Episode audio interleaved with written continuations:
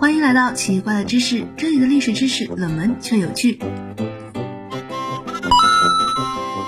道光皇帝的长子叫做奕纬，据说奕纬年轻时特别不喜欢读书，一看到书就头疼，有一次还顶撞了自己的老师。道光知道以后非常的生气，一脚踢在奕纬的肚子上，可能是踢到要害，奕纬当场疼晕了过去，不久后大阿哥就这样死了。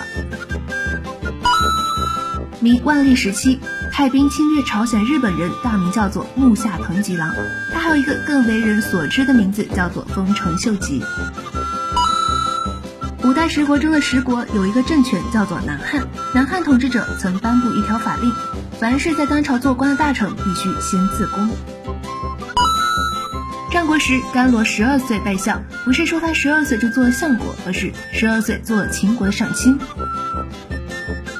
冷门的历史知识不知不觉又增加了，我是悠悠，奇奇怪怪可可爱爱，关注我，带你解锁更多千奇百怪。